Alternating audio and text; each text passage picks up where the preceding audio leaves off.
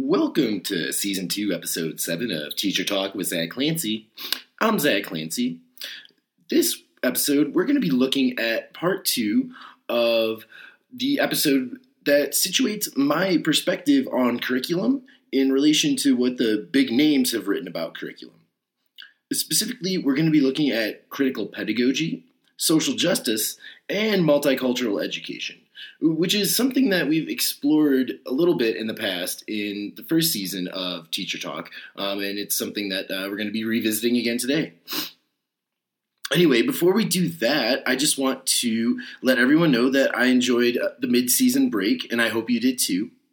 I visited my girlfriend's family in Cape Cod, Massachusetts, and my parents visited me in Denver, and uh, we went to a family reunion uh, slash family Christmas thing in Manzanola, Colorado. Um, I tried out some of my homemade mead, and it's uh, it's good, but it's a little stronger than I thought it'd be. Anyway, the second half of season two of Teacher Talk with Zach Clancy is going to start with part two of my curriculum perspective episode, and then we're going to have a two-parter about uh, social justice curriculum theorist Wayne Awe. I'm going to talk about him briefly in this episode, um, but I'm going to talk about him a lot more in the next upcoming episodes. After that, I'm going to do a two parter about the social justice social studies curriculum that I've been developing and teaching this school year. I'll have more info on that in the near future. But before we do that, it's time for Collaboration. This week's Collaboration Corner shout out goes to an organization called Teacher to Teacher. That's the word teacher, the number two, and the word teacher. And it's a community of teachers who are in search of reliable resources, as well as a supportive peer group and tangible ways to improve their practice. And so, Teacher to Teacher is sort of a, a hub for that, and it's free for teachers across grade level and subject matters. Um, and the, the website where you can go to join up if you are interested, which I would strongly recommend doing. Um, as I mentioned, I believe I, this is the same uh, organization that was featured in last episode's collaboration corner.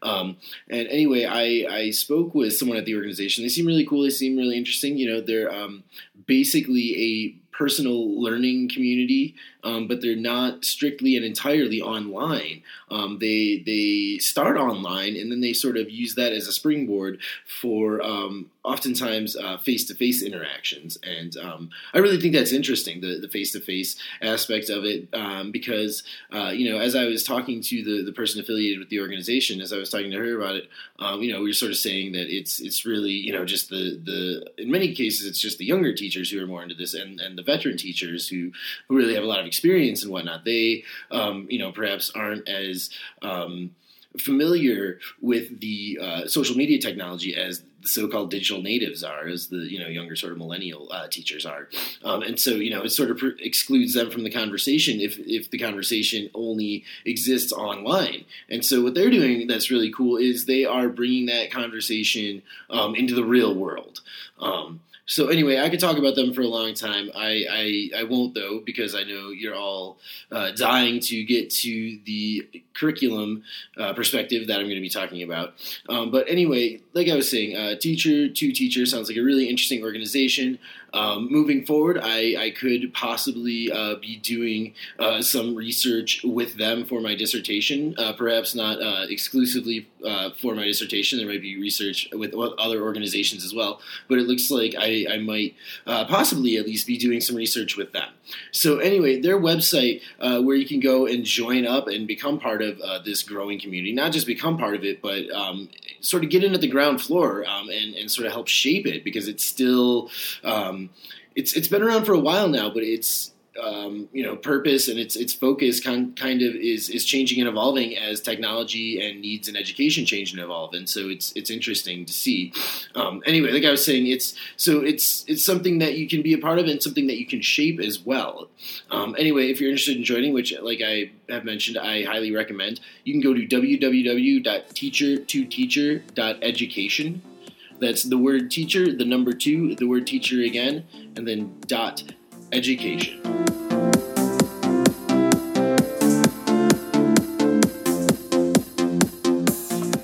All right. So, as I mentioned, this episode picks up where the last episode left off. So, if this is your first time listening to Teacher Talk, I'd recommend going back and listening to at least the season two, episode six, the previous episode. Um, in general, season two is sort of playing out like serial. Um, you know, in season two, each episode is sort of presented based on the assumption that you have listened to the information in the previous episode. Um, and that's not just a ploy to get people to listen to my back episodes, um, but it's it's because that's just sort of the way this season is shaping out. I don't know if it's the way that um, season three will be, but it's it's definitely the way that season two is working out. Um, so anyway, like I said.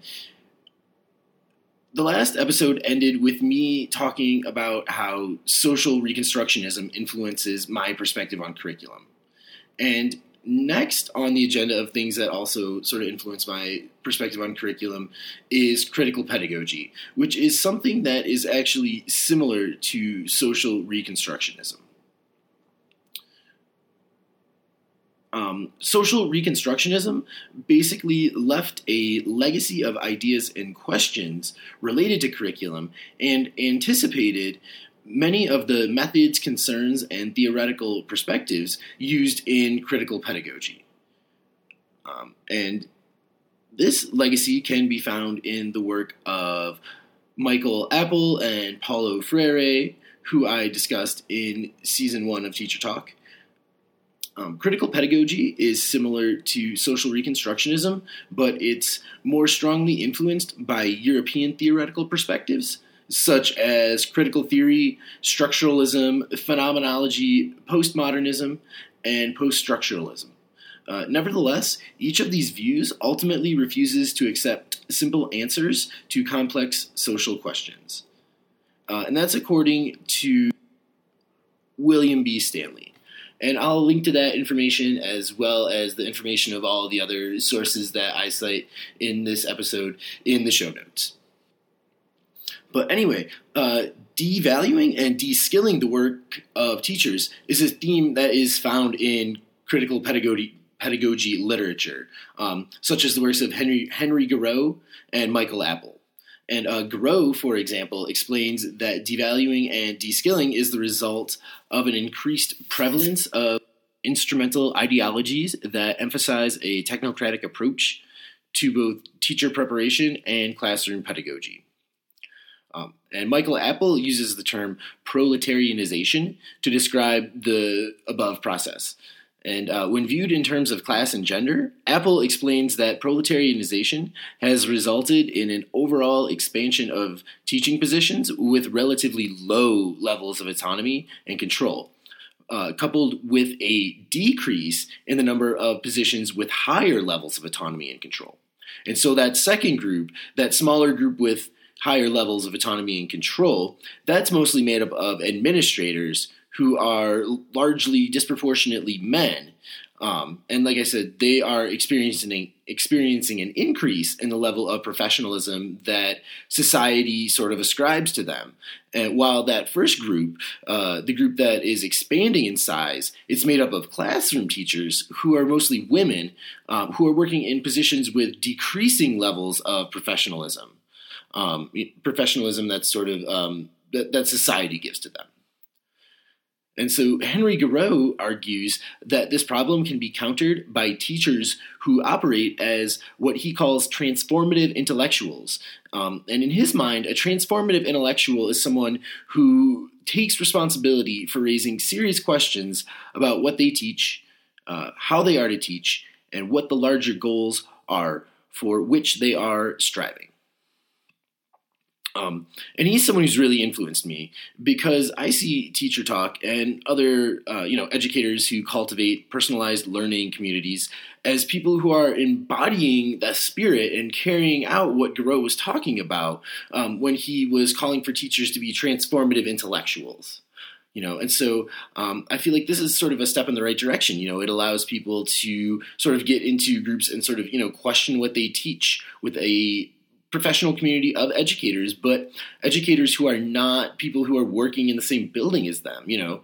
Uh, so it, it, sort of creates an opportunity for people to open up and, and be more willing to share ideas about uh, you know how to do some fairly radical things that are the result of, of the shortcoming of schools. You know that could be something that's fairly difficult to do with someone who works in the same building as you because you know you don't you don't know how they feel about it. You don't know necessarily who they're going to be talking to about it. You know you might be a little bit reluctant for that reason. Um, but the idea you know so therefore the idea behind the personalized learning community is that it allows teachers to you know gain those uh, skills and perhaps increase the way that society values them. So, um, while these serious questions that Giroux was talking about might seem vague, uh, answering them is a worthwhile goal. Um, and uh, curricular curriculum theorists with uh, a social justice orientation have developed methods by which to achieve this goal. The goal of, of answering those serious questions. And uh, you know technocratic education you know sort of high stakes test driven education that seeks merely to transfer information into students as though they were nothing more than banks of knowledge um, is oppressive because it projects an absolute ignorance onto others by viewing knowledge as a gift bestowed by those who consider themselves knowledgeable upon those whom they consider to know nothing. Uh, and that's according to Paulo Freire, um, who was also, uh, as I mentioned earlier, he was featured in season one of Teacher Talk. Um, and I will link to that source of information in the show notes.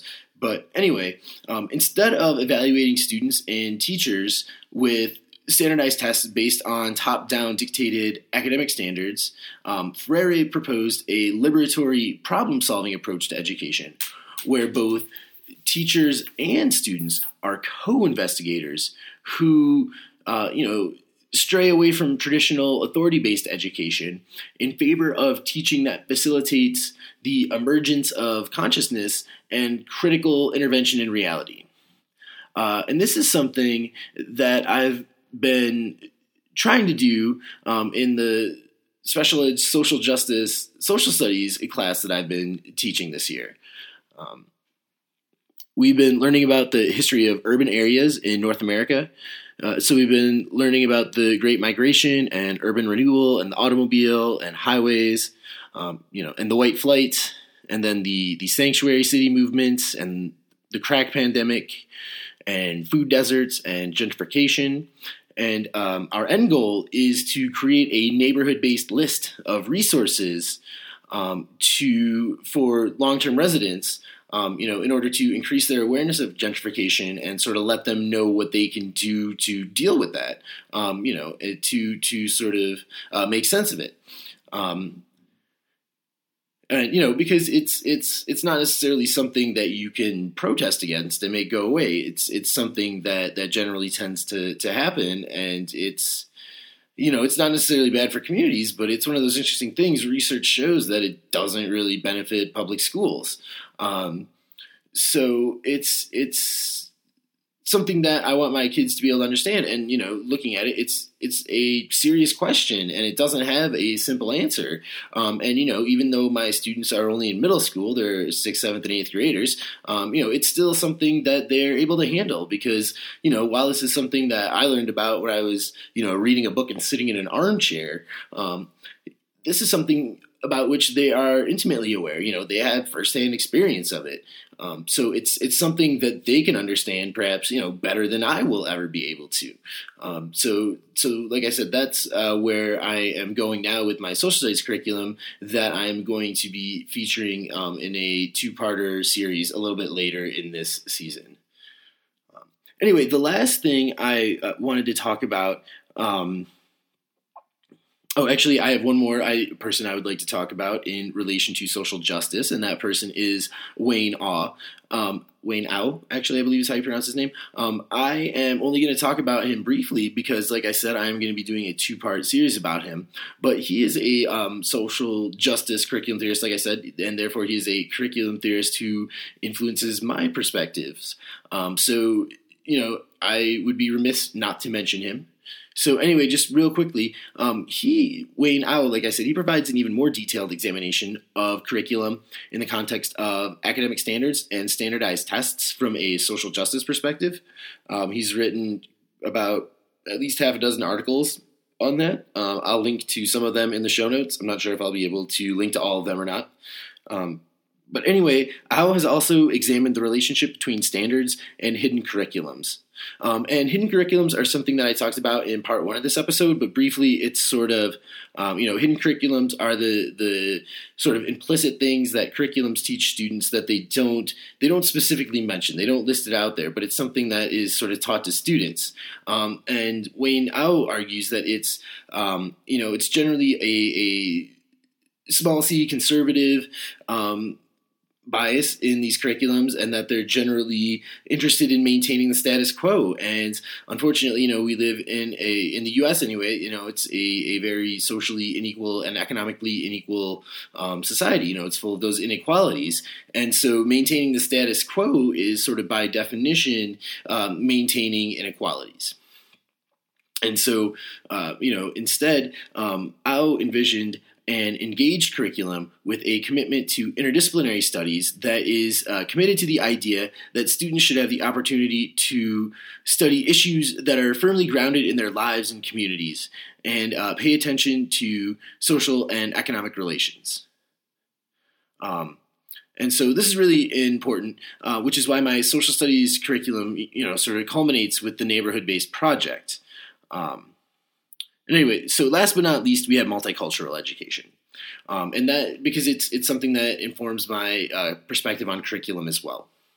Um, and so James A. Bank, uh, James A. Banks, I'm sorry, plural Banks, uh, details the um, historical paradigms that mainstream scholars use to justify and perpetuate stereotypes and social inequalities. You know, so those sort of things that I was saying that the the hidden curriculum perpetuates. Um, so he Banks examined how um, mainstream mainstream scholars justified that type of behavior, and he Banks argued that it um, underscored the need to educate students to become critical consumers of knowledge, to become knowledgeable producers themselves, and be able to take thoughtful and decisive action that will help to create and maintain a democratic and just society with a transformative liberatory curriculum. Um, and so, again, you know, you see that idea of uh, curriculums being transformative instead of being ones that um, maintain the status quo. And another uh, multicultural um, educator who has influenced how I feel about curriculum is Sonia Nieto. Um, and she was featured in season one, episode three of Teacher Talk. So I'm not going to go into too much detail about her. Um, if you'd like to know more about her, uh, feel free to go back and listen to that. Um, but she's written extensively about multicultural uh, curriculum, and she's suggested a, a form of political action by way of a ugh, excuse me curriculum collective, um, and that curriculum collective would develop curriculums and facilitate an ongoing discussion between educators and members of the community. So, you know, like um, parents of students at the school and people who lived in the community around the school. And perhaps if the school is not in an entirely residential area, you know, those folks who uh, work in the area around the school. Um, and so, anyway, uh, Sonia Nieto talked about doing that, and I think that's really important. I think it's important to involve members of the community. Um, it's something that I, I struggle to do um, something that I, I, try to you know make a point to do anyway. Like I was saying, it's why that curriculum that I am uh, currently developing and teaching. Um, the plan is anyway for it to end with that neighborhood based project, like I was saying. Anyway, that's about all for this episode. Uh, but before we go, I want you guys to let me know what you think about critical pedagogy, social justice, and multicultural education, or at least perhaps my interpretation of it. Um, are they ideas that influence how you teach? If so, tell me about your experiences, um, along with any other thoughts and or questions or comments you might have, as well as suggestions for future episodes to teacher talk wzc at gmail you can reach me on Twitter at Teacher Talk WZC and on Facebook at Teacher Talk with Zach Clancy, as well as at our home on the web, teachertalkwithzachclancy.com. And just as a reminder, you can subscribe to Teacher Talk with Zach Clancy in iTunes. While you're there, please feel free to rate and review the show and let me know what you think. Thanks for listening. See you next time. Bye.